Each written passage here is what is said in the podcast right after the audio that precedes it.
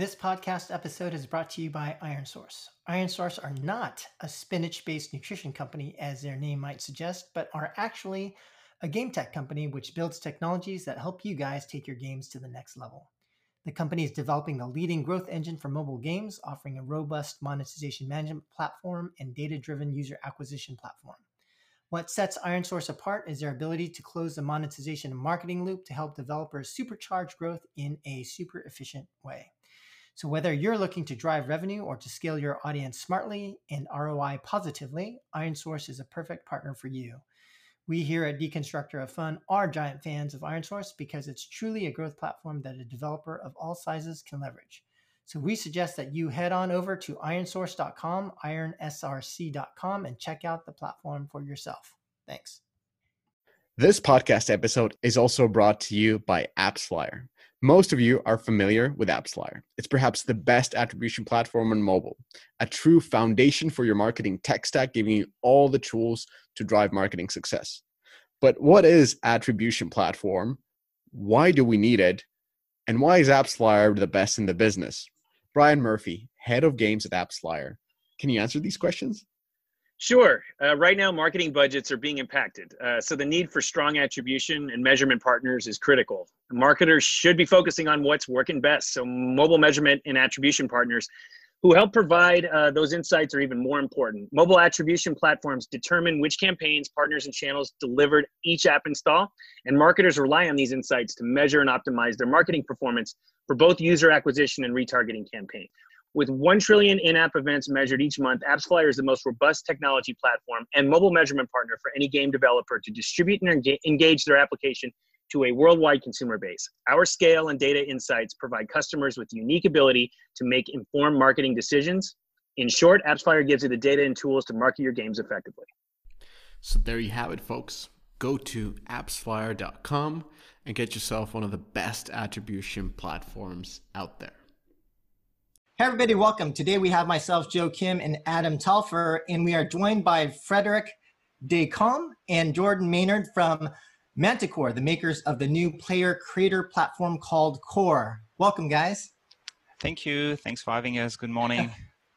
Today we will be talking to Frederick and Jordan about Core and more specifically, number one, the product vision, two, the target audience, three, business model, four, key challenges and issues, and five, the current status and future roadmap. But before diving into all of that, I thought I'd start with our understanding of what core is, just based upon some of the the blogs and videos that we've watched, and it'd be great to kind of clarify any misunderstandings that we have.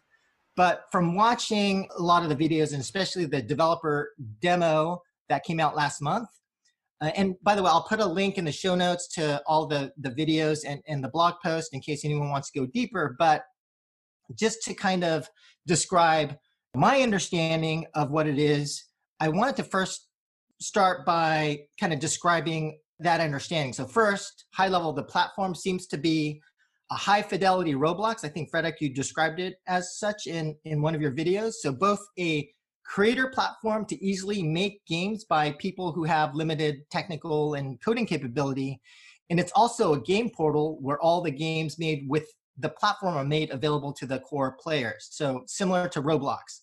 The creator platform has a WYSIWYG drag and drop creation system where you are able to take pre-built game templates, art assets, and other types of functional blocks and modify them. So it seems to be more of a template system, but with the ability to customize. And for further customization, it seems like you can code against the creator platform, similar to Roblox by using Lua, the scripting language. So to some degree, it's kind of like a, a, a Lego for games, but the game primitives here are much more functional and higher level, but at the same time, templated. And currently, you can build games using the core framework, which runs on PC only for now. It'd be great to talk to you about what that roadmap looks like in terms of other platforms. And also, Core can currently publish out to PC only, although I know you guys have talked about a future roadmap for mobile and console as well. The platform also abstracts the infrastructure in terms of server and game operations from the user and runs all that for creators. So, also similar to Roblox. And so, that at a high level is kind of our understanding and just based upon that understanding wanted to talk about what we then would believe are the three key advantages and disadvantages and would be great to get your feedback on whether we've got the, these right or not so in terms of the advantages one would be that it allows non-devs and non-technical people to create very high quality games and, and also very quickly two is that core manages all of the infrastructure for you the live ops and, and all the service and all that kind of stuff. And three, core includes lots of assets. So you can literally build whatever game you'd like without having to create external assets. So from a cost perspective and speed perspective, that's very efficient. Now, on the flip side, the top three disadvantages uh, we would interpret as following. First, it would be harder to differentiate your game from others, from the templated functionality to the fact that all the shared assets are, will be be available to anyone in the uh, using the platform. And currently, it also seems like you can't import assets into into the system as well. Secondly, in, terms of the monetization revenue models, so developers jumping on are sort of betting on the future growth of the platform and for a revenue model to emerge. But you know, so Roblox has been around for a long time, so it's been able to build a huge user base. But in this case, it would seem like developers would be betting that this becomes the next big thing and the revenue model emerges. And third, in terms of like the app space or other spaces, developers would have more control over marketing and distribution. And so here, you're not in control of the distribution and marketing for the game. And so it's not like, you know, if you have a mobile app and you can like spend marketing dollars and try to promote your app. Here, you'd be kind of at the control of the e- ecosystem. So with that, that was pretty long-winded, so apologies for that. But let's stop here. And Frederick and Jordan, could you talk to us about whether our understanding of the platform is correct and whether you would agree or disagree with the advantages and disadvantages outlined? Right, right. Uh, thank you. So that's uh, I'm Frederick, the guy with the French accent, the CEO of Manticore Games, and the guy with the, the, the regular Californian accent, American accent is Jordan, our Chief Creative Officer and co-founder of Manticore Games. Uh, yeah, so it's a fully loaded intro, lots of lots of points you touch upon. I think there are a couple of things I want to say, uh, maybe starting at a super high level and then going into all the details you mentioned. Uh, I think you, you know, as you highlighted, Core is a fairly uh, complex platform, right? It's it's it's it has two sides, right? A side for the creators and a side for the players. So it's a two-sided marketplace at a high level. Our ambition is really to make creating games uh, much much easier than it is currently. As you know currently making games is extremely hard. The pipeline involves you know sometimes a dozen tools uh, the mastery of all these tools plus the backend servers the multiplayer code the publishing the the business aspects so on and so forth. So core is really a, a one-stop shop for all that instead of using multiple tools you use just just one. And it's not just a tool it's also a service platform uh, as, as you highlighted. So um, there are lots of analogies you use. They are not all wrong. I think they are all partly true regarding other platforms. I think the, the, the key differentiators, and some you, highlighted very well, are, you know, one, you know, the, the, the graphics, the high-end graphics, the high fidelity of the graphics, the high fidelity of the gameplay. All that comes baked in, right? Whether you want to make a, a single player game or real-time multiplayer game, uh, an MMO, first-person shooter, third-person shooter, everything comes baked in, uh, uh, in, in core. So by default, de facto, so out of the box, you get real-time multiplayer. You get the servers, as you mentioned. You get like you, all that is transparent. You don't have to worry about knowing about the client server architecture, about scaling, about understanding what to deploy, how to deploy. All that is fully baked in, right? And so for us, that was very, very important because we see so many studios struggling financially. 90% of studios constantly struggle financially. And one of the reasons is because uh, it's so hard to make games. It's so costly. It's so uh, you need such a high technical expertise. The other thing you mentioned, you know, is is uh, so the graphics and the fidelity of the the graphics and the gameplay. That's super important to us. The fact that when we play, because we we come from that world of MMOs, first-person shooters, third-person shooters, as players and as game makers, the code, the multiplayer code has to be perfect. Everything has to be perfect. Another key differentiator that that that, that you mentioned is is you know the fact that you have all that in one platform it's, it's hard to understate. The fact that the analogy you didn't use but that we use often and that we are uh, that are mentioned about core is the similarity between almost youtube and twitch in terms of the creation in terms of the usage in terms of the fact that it's going to unleash lots of creativity in gaming that is not present today. Gaming today is reserved for a certain group of people who have access to the tech the funding etc with core it's much more open. Almost anybody in the world can make games and we already have examples of people in very far away places that typically are not represented in gaming making games in core. So that's that's I, think where, where I would start. And the analogy of Twitch and YouTube again to, to be clear is is from a, a, a, player's perspective in terms of consumption. You can go from one game to another in just a matter of seconds or it can be a game it can be a world it can be a scene it can be a story just like you would on YouTube or Twitch. And for the creators it's also the the, the analogy with this platform is because you know it's super easy to create, to remix, to publish, to share, to collaborate, and of course, in turn, to find your audience, right?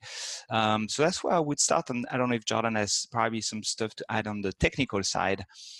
Yeah, absolutely. So I'm Jordan, Jordan maybe, maybe uh, sorry, sorry to interrupt, but in terms of the advantages and dis- disadvantages, would you guys agree or disagree with that, or was, was there anything wrong in terms of like our understanding?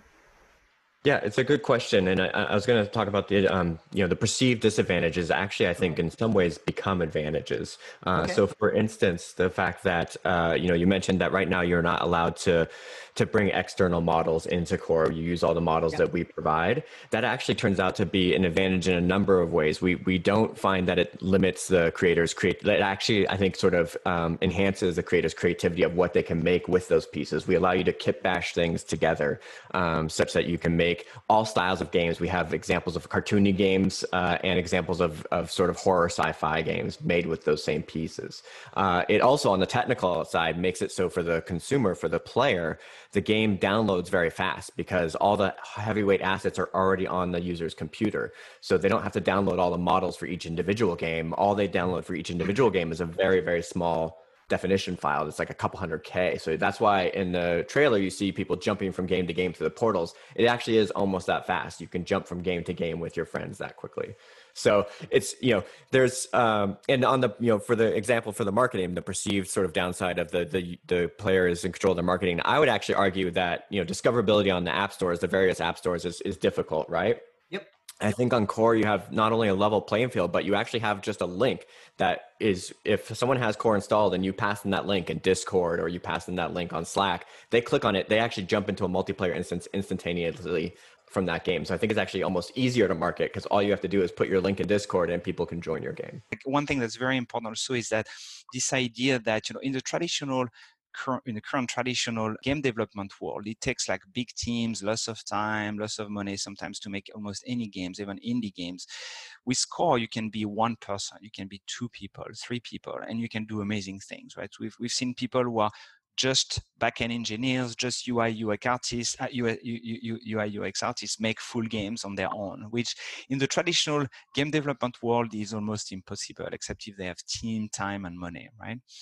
So yeah, let's move forward in terms of talking about the games that this platform can actually create. So I took a look at the video and I was actually very impressed with the technology and how or what types of games you can actually build with this, right? Like it, especially going on that idea that the product vision is to kind of build a more in-depth, higher fidelity Roblox. I think you guys have executed on that very well. Looking through the videos, what I was probably most excited about was the shooter aspect. Um, was that a lot of the games that you guys were sh- highlighting were shooter style modes, and I could see the next Brendan Greene, the next kind of like PUBG being built within this engine, right? but in terms of the breadth of different types of game experiences you kind of highlighted that you've seen a lot of different games get created but in terms of the breadth like what, what types of games do you see players actually highly engaging in so far and which modes or which types of games do you think you're going to be leaning into to kind of drive your audience there are a couple of things, right? So obviously, you know, you have all the materials we put out like a, a, a month, a month and a half ago, and you know, and and the, the community, the the content has evolved already quite a bit, right? We have like all sorts of games on the platform already. One of the reasons, you know, we we uh, leaned into real time multiplayer early on is because this is the hardest types of games to make technically, right? I'm not talking creatively, I'm not talking commercially. Those are different layers, but from a technical perspective perspective, you know, uh, uh, making real-time multiplayer games, especially uh, shooters, is is is very very hard, right? Because everything has to be perfect. It has to be perfect. Has to be predictable. You have to have like all, all, sorts of you know causality baked in you know it has to be perfect under probably 60 milliseconds. Some people would say under 200 milliseconds but as a as a, a, a first person shooter fan i know it's you know under 80 milliseconds i get really stressed and uh, uh you know even 60 milliseconds right? So we decided to have you know the the the, the very best uh, multiplayer code layer we could build right? For real uh, for first-person shooters, third-person shooters, MMOs, etc. Like because uh, uh, that's something we've done multiple times in the past, right? Our team has worked on MMOs, first-person shooters, third-person shooters, and everything has to be you know absolutely perfect. So we decided to lean into that. But then, as you know, from a technical perspective, from a game design perspective, there is really almost no difference between a real-time multiplayer game and, say an asynchronous uh, uh, uh, multiplayer game. So after that, it's up to the the creators, right, to use the multiplayer code or not in their design. But um, you know, I, I, talk to studios all the time, right, and we've all worked on multiple types of games, and th- there are studios to this day that avoid real-time multiplayer, not because they don't want to do it, but it's just they know they cannot do it. Uh, it's a technical hill that they don't want to climb. They want to spend their their their uh, points, their their their money, their efforts on other aspects of game development, not necessarily the real. So it's all fully baked in, you know, uh, in the platform. So uh, just out of the box, you get like a real time multiplayer. Uh, whether you decide to use it for, for shooting, for fighting, or, or, or whatnot, right?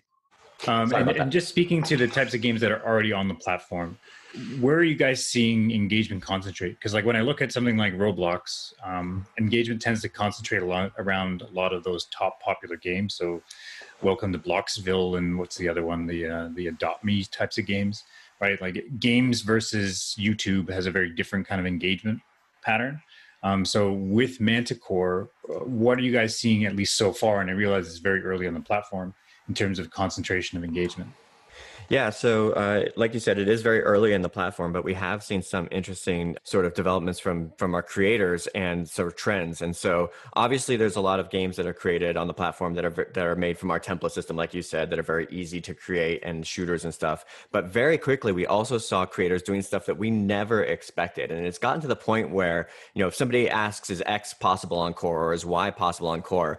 I used to say, "Oh no, not yet," or maybe you can do that in the future. But now I say, I don't know. Like a creator might be able to do that. Like uh, we've had people make their own player pianos in Core, for instance, that uh, it plays a MIDI file by parsing the MIDI itself in in Lua. Um, so there's really interesting sort of genres explo- that are uh, coming out, and what's really cool is because creators can share their stuff in the community content. We can talk about what community content means later and how it's different from a store and a marketplace uh, later in the conversation. But because creators can share their stuff, if one person decides to write a player piano and put it on community content, every game could, from now on can have a, a, player piano in it, if that makes sense. So you really sort of see this explosion of content that gets put in. As an example, I don't know if you remember the few months ago, somebody duct taped a banana to a wall as an art piece in Southern California, and then somebody ate the, the banana.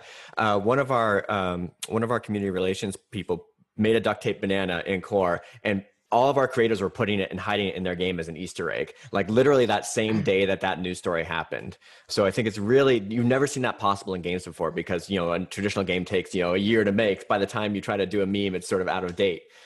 Moving on in terms of the product strategy, with with comparing it actually to roblox and you talked a lot about like all the different types of games you can create like of course like when you compare some of these feature sets to roblox um, they do include things like massive multiplayer right? Right out of box. Uh, of course their visual fidelity is much lower but overall they do hit a lot of those feature sets. So what building blocks are you guys really leaning into to help differentiate the types of games that are created on this platform versus something like Roblox?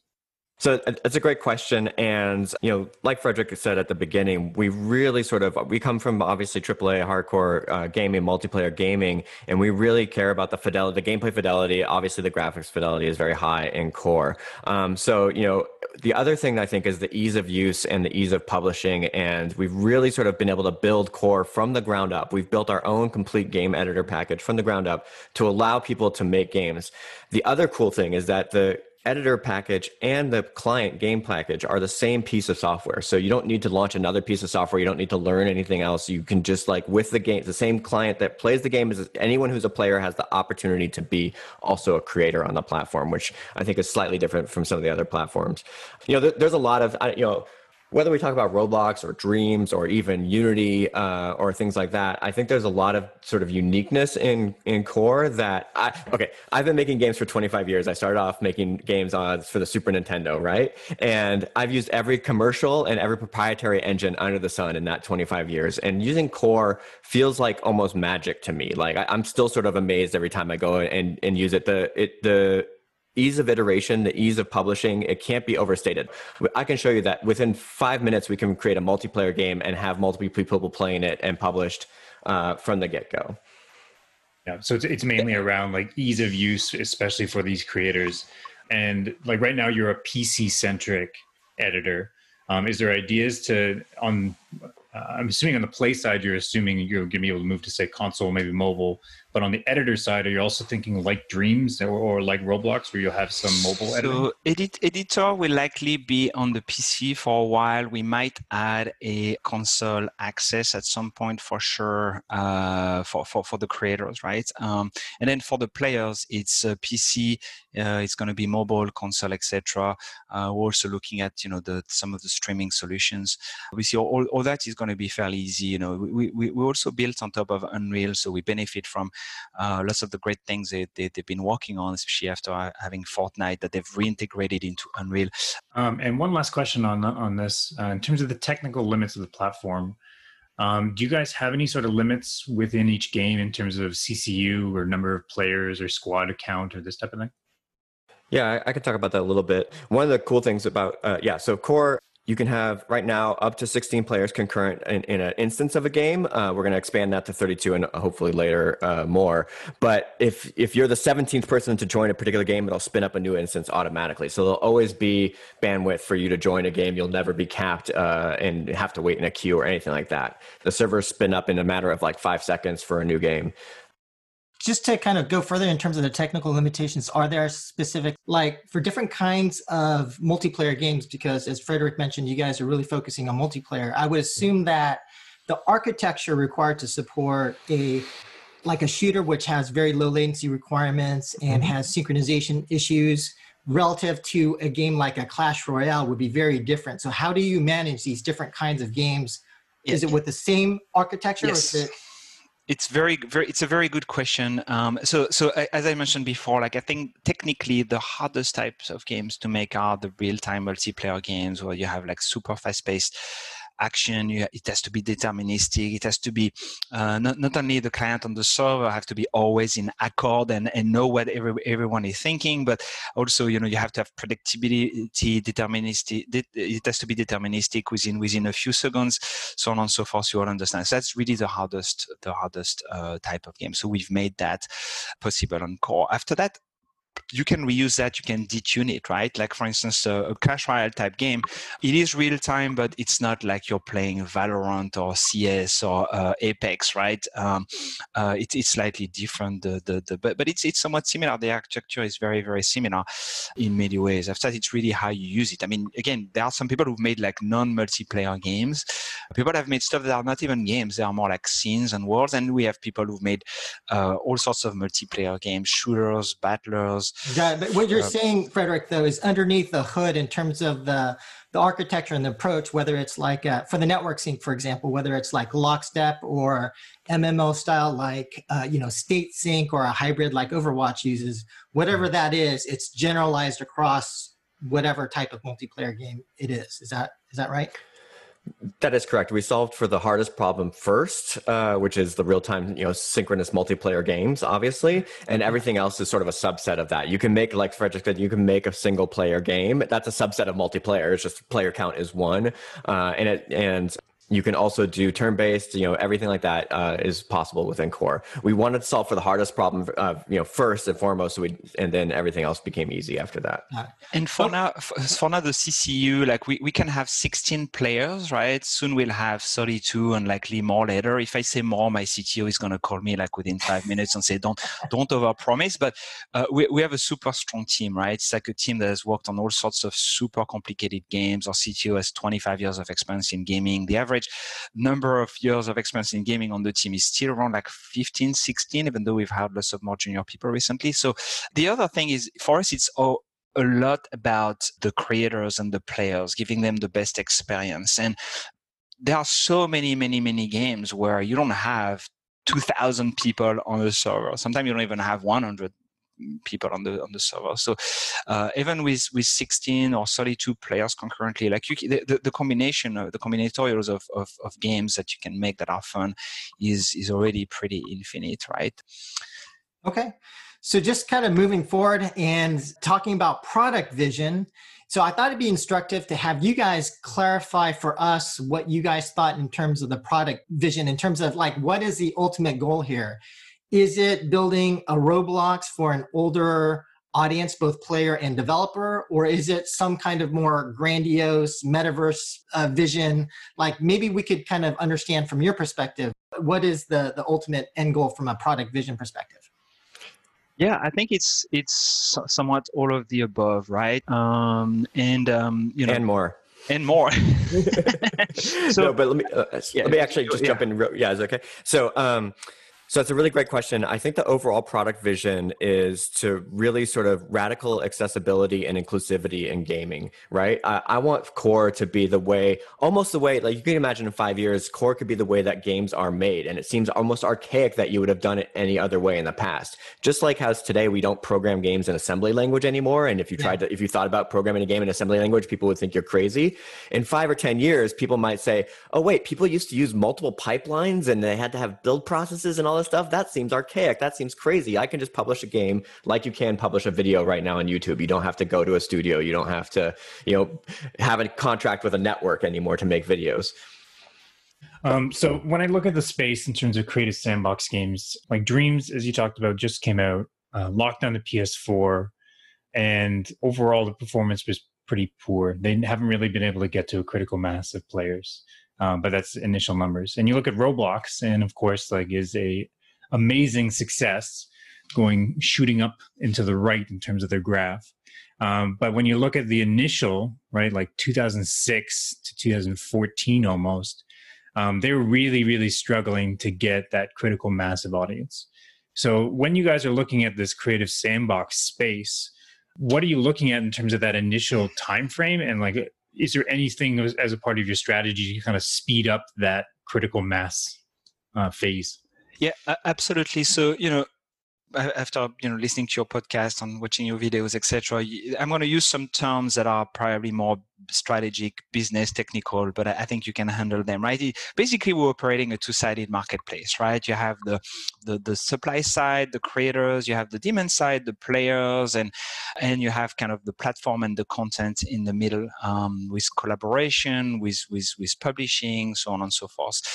We're obviously looking at creating a flywheel effect, right? The the the, the creators make content, the content attract players, and the players then uh, give us uh, all engagement and, and time and money and then we repurpose that in the platform by getting more creators etc so um, you know and and and so you, and you mentioned also earlier like hey you know the the the, the promise for a creator is you join the, the platform early before it's fully baked fully defined and and before it starts taking off. And that's one of the big promises right? Uh, so w- we are doing all that right? We are not just focusing on one side or the other. For now we are focusing a lot on the creators because it's critical right we want to have uh, creators joining us, whether they are new creators, people who use Unity, people who use Roblox, uh, uh, so on and so forth, people who do game jams. Um, and then we want them to get familiar with the platform, start creating, start collaborating with other people. Uh, very soon, we'll have the, the monetization part for the creators in place. I'm not going to give you the exact timeline, but it's not, it's soon you know some people have seen what we've done and they say oh you've done your closed alpha uh, and then your open alpha so you're launching in 21 22 right? i like no we're launching this year.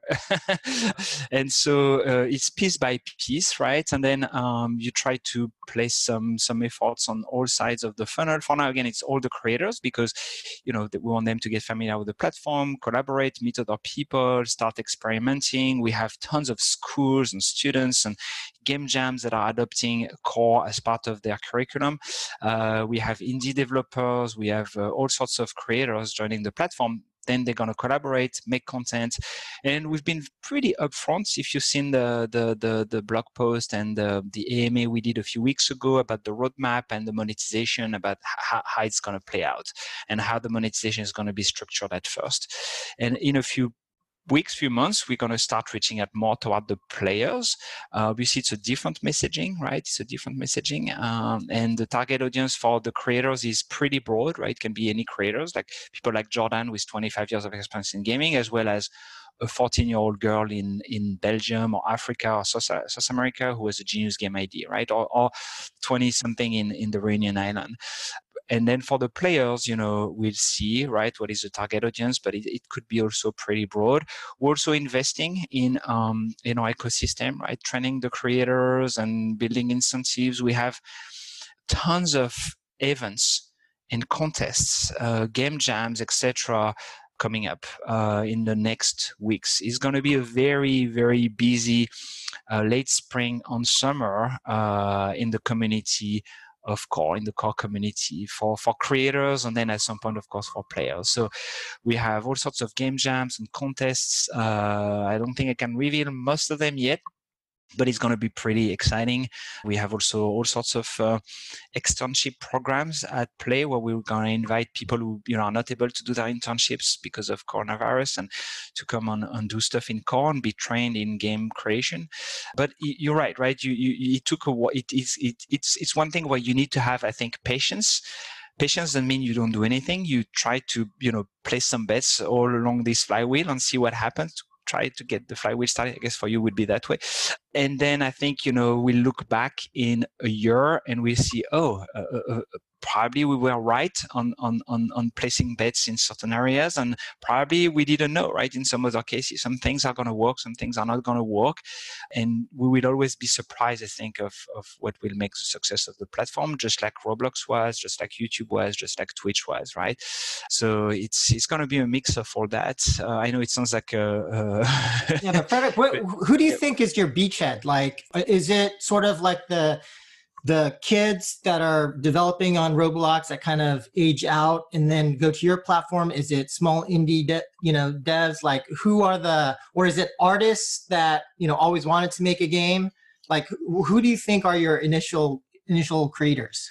Well, for now we have all of those, right? We even have, um, I would say, more like AAA-ish game studios experimenting on core to do prototyping, but we have literally like everything from like 14-year-olds that are, have no experience in gaming, all the way to pretty advanced indies using the platform. We've been seeing lots of lots of good results, I would say, with with schools, with students, with aspiring game creators, because again there is a um, almost an i wouldn't say anti-establishment but there is like you know as you know the traditional path to get into gaming is really really hard. I mean you know, we all got breaks to get into gaming. Besides Jordan being born into gaming because his dad was uh, one of the early employees at, at EA, so he had it easy. But you know, for the average person who wants to get into gaming, it's almost impossible, right? You know that, right? He, he, the, the Frederic, the kid Frederic, who was in this small town in France back in 20, 30 years ago, his chances of getting into gaming were close to zero. Well, so we're seeing lots of lots of promises with, with, with people being at school and saying, "Hey, I've been." learning to use all these tools, this plethora of tools to make a game. And I've been asked to specialize arts, game design, production, engineering. And all of a sudden there is core and maybe I should drop out of school, right? So we've seen lots of lots of progress there and, and also lots of innovation. Like some of the games we've seen like are, are made by these people who have not been, I would say, trained or, or, or tainted or, or, whatever you want to use, uh, formatted by traditional game development. And therefore they just make stuff that sometimes uh, early on don't make sense. Just like on youtube just like on twitch right? I mean we're all watching videos that shouldn't really make any sense, but here you are with a million followers, right? I think another great target beachhead for us is also mod makers. Um, you know, the mod scene right. is something where a lot of, of innovation and genres have sprung out of. Obviously, famously, you know, the entire MOBA genre, now the entire battle royale genre has sprung out of originally the mod scenes. But getting those uh, mods to commercial success in the past has been very hard, right? Like it's taken ten plus years in some cases to get a mod that was you know very fun and innovative to commercial success. And so we think with core, with the sort of speed of iteration and the speed of publishing, that could be a much shorter timeline. Got it. Okay. So just kind of shifting now to business model. This is kind of the topic that a lot of our audience is the most interested in in terms of monetization. I know you guys have touched upon it with one of your blog posts, but just for our audience, could you tell us what is the thinking in terms of business model both for Manticore for you guys and then for your developers is it going to be more like a roblox kind of fund or is it going to be something else uh, how does it work it's actually very simple right so the money comes from the players uh, it's a free to play experience for the players just like any game just like apex uh, fortnite etc they come uh, they play they can play endlessly for free, obviously. And then they have access to different programs, different cosmetics, right? Uh, we have a very deep, beautiful avatar system. Uh, every time we show the platform to people people are really super excited about the, the, the quality, the diversity, the customization of the avatars, right? Uh, so in some ways, it's like lots of the other top free to play uh, games out there. So uh, cosmetics, right? You have access to cosmetics by by playing through progression and by by obviously paying. Um, we'll have avatars. We'll have all sorts of looks, themes that you can combine, recombine any way you want. Uh, backpacks, pets, mounts, you know, you name it, right? For the players, you also have access to all sorts of programs, right? That give you kind of VIP uh, select access to progression, cosmetics, events, right? So it's basically the kind of battle pass season pass model probably a little deeper than what you see out there without revealing uh, everything but uh, you know you have battle passes season passes they give you access to certain progression right certain uh, stats certain cosmetics but also events uh, that's a very important concept for us on the platform i cannot talk too much about it yet but you look at where I come from, you look at uh, what's already happening in the community for creators. Look at the next weeks, we'll have tons of events for creators. Soon we'll extend that to players. So as a player, you can be part of different different groups, different systems, right? And so um, that is kind of the main point of entry for for for for the money for the the economic influx right? Uh, uh, uh, cosmetics, micro subscriptions, subscriptions, etc. You'll have ways to also give uh, subscription money to the platform at the platform level, also at the creator level. So players can just like on Twitch, YouTube, Patreon, etc., they can give money directly to the creators. They can subscribe to the creators, right?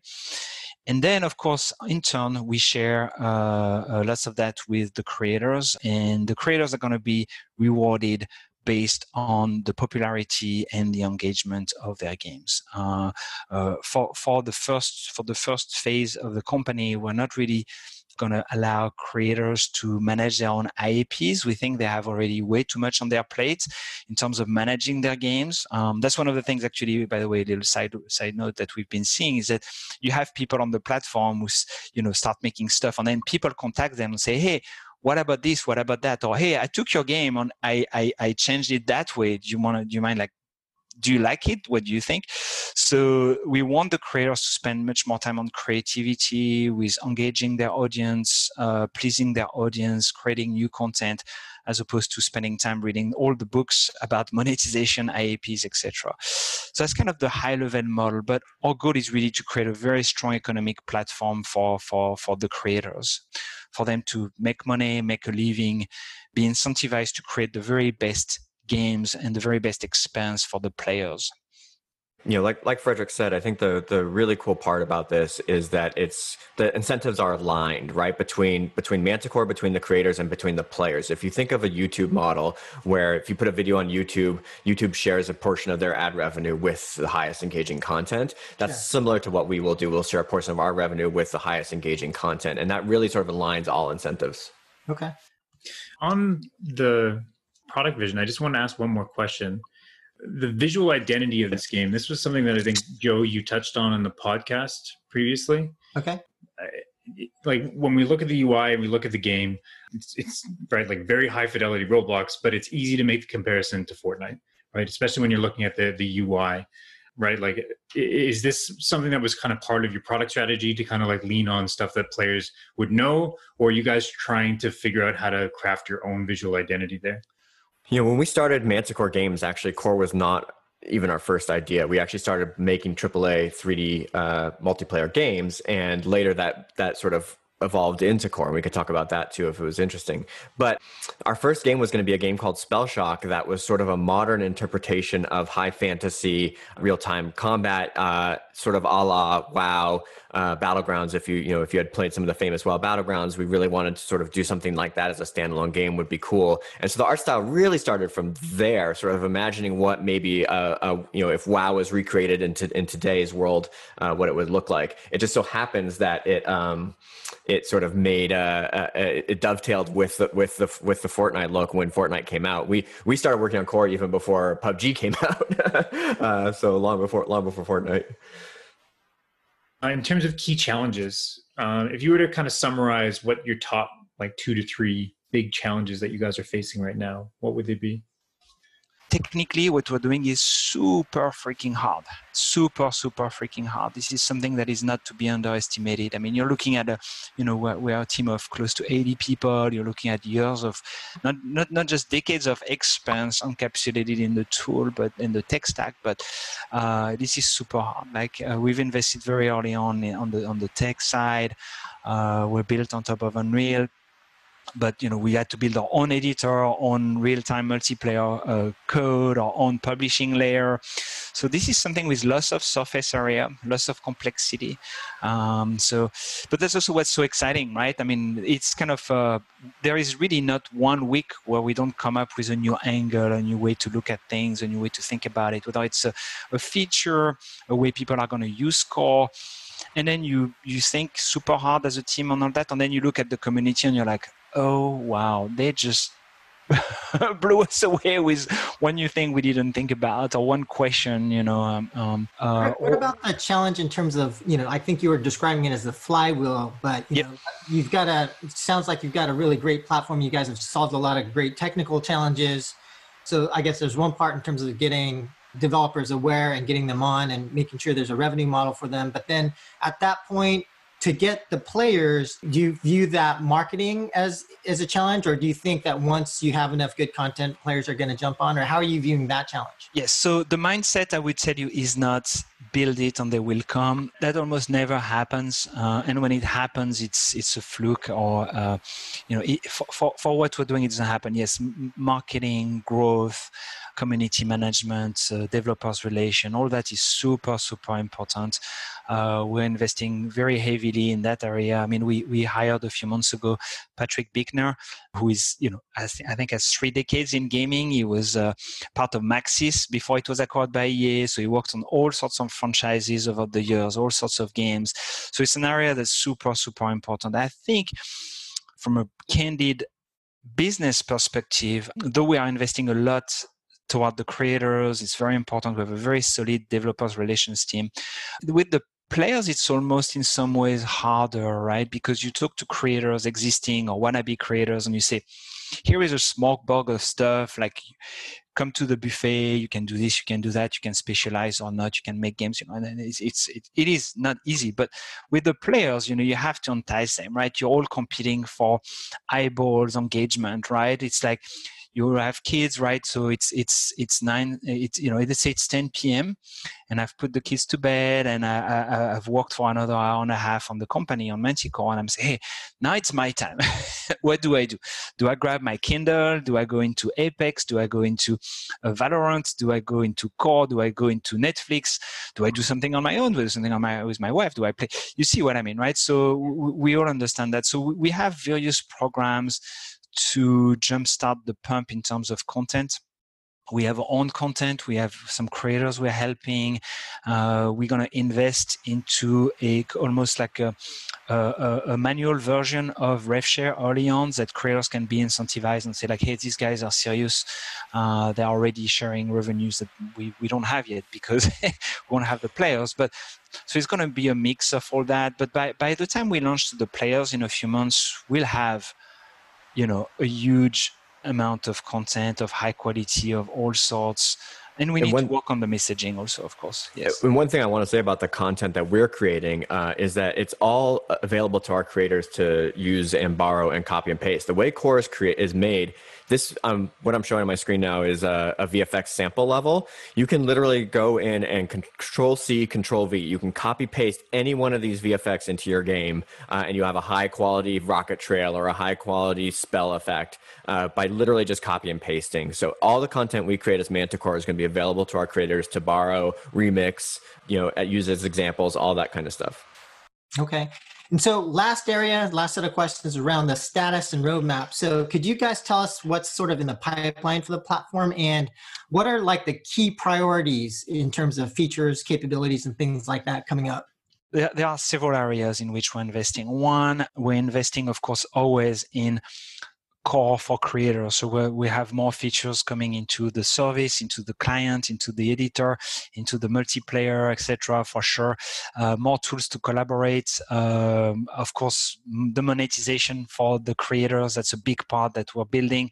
The monetization for the players. So having a way for us to give money to the creators and have them manage their own games, manage their own publishing, their, their own marketing, but also uh, for a way for us to distribute the money, uh, a way for us to take the money from the, the players. I mean, uh, get, get, the money from the players, get the engagement. Uh, so we're investing also a lot in social for the players you can imagine like all the features I mentioned, like you know, uh, friends list and friends related features, one click joins, all sorts of grouping, chat, etc. Uh, we're spending also lots of time creating specific content for the creators and for the the players. Content meaning like games, right? So that's what we're working on. Um, obviously, you know there is lots of work going on in the in the back end, not just the back end team, but in general, like the back office, right? To be able to put core out there on different in different stores, different platforms on the product side, uh, we're doing a lot of cool features that our creators have been asking for, including uh, very easy ways to do NPCs, very easy ways to do foliage and grass and beautiful looking scenes. Like you can literally now with the foliage system make a beautiful forest in under you know a minute that looks AAA quality. So we're just continuing to make the the, the editor side easier to use and more full featured. Do you think that foliage system is going to be an issue when you go to mobile? No. Okay. Great. All right. So I think that's it, guys. Uh, thank you for your time. And do you have a message for our audience? Well, uh, no, first off, thank you very much. This was an amazing forum. I really loved the questions. You know, I feel like my brain has been super stimulated. So that's awesome. Uh, that was that was really, really, uh, really appreciated the time and the forum the opportunity to explain a bit more super in-depth question. Yeah no i mean i think my invitation is really to uh, the the creators and soon the players that come experiment see for yourself. Core is in open alpha so it's still early but at the same time it's still it's already out there right? You can use it you can you can come play the game everything is possible with core come experience for yourself uh, whether you're a creator or a player uh, that's really the uh, and and we have tons of tons of events and announcements in the next weeks it's going to be a very very very busy next months for for us we're offering tons of things to the community. We're going to have game jams. We're going to have game design contest. We're going to have an externship program. We're going to have an art creation program and contest. Uh, we're going to have um, even panels uh, to help people get into gaming and learn more about not just core, but in general game creation, game development. So yeah, thanks right, for the time. Yeah, thanks. And I'll certainly have all the links to where to download Core and all the links to videos and stuff like that in the show notes. But thank you very much, guys. Thank you. Thank you. That was awesome.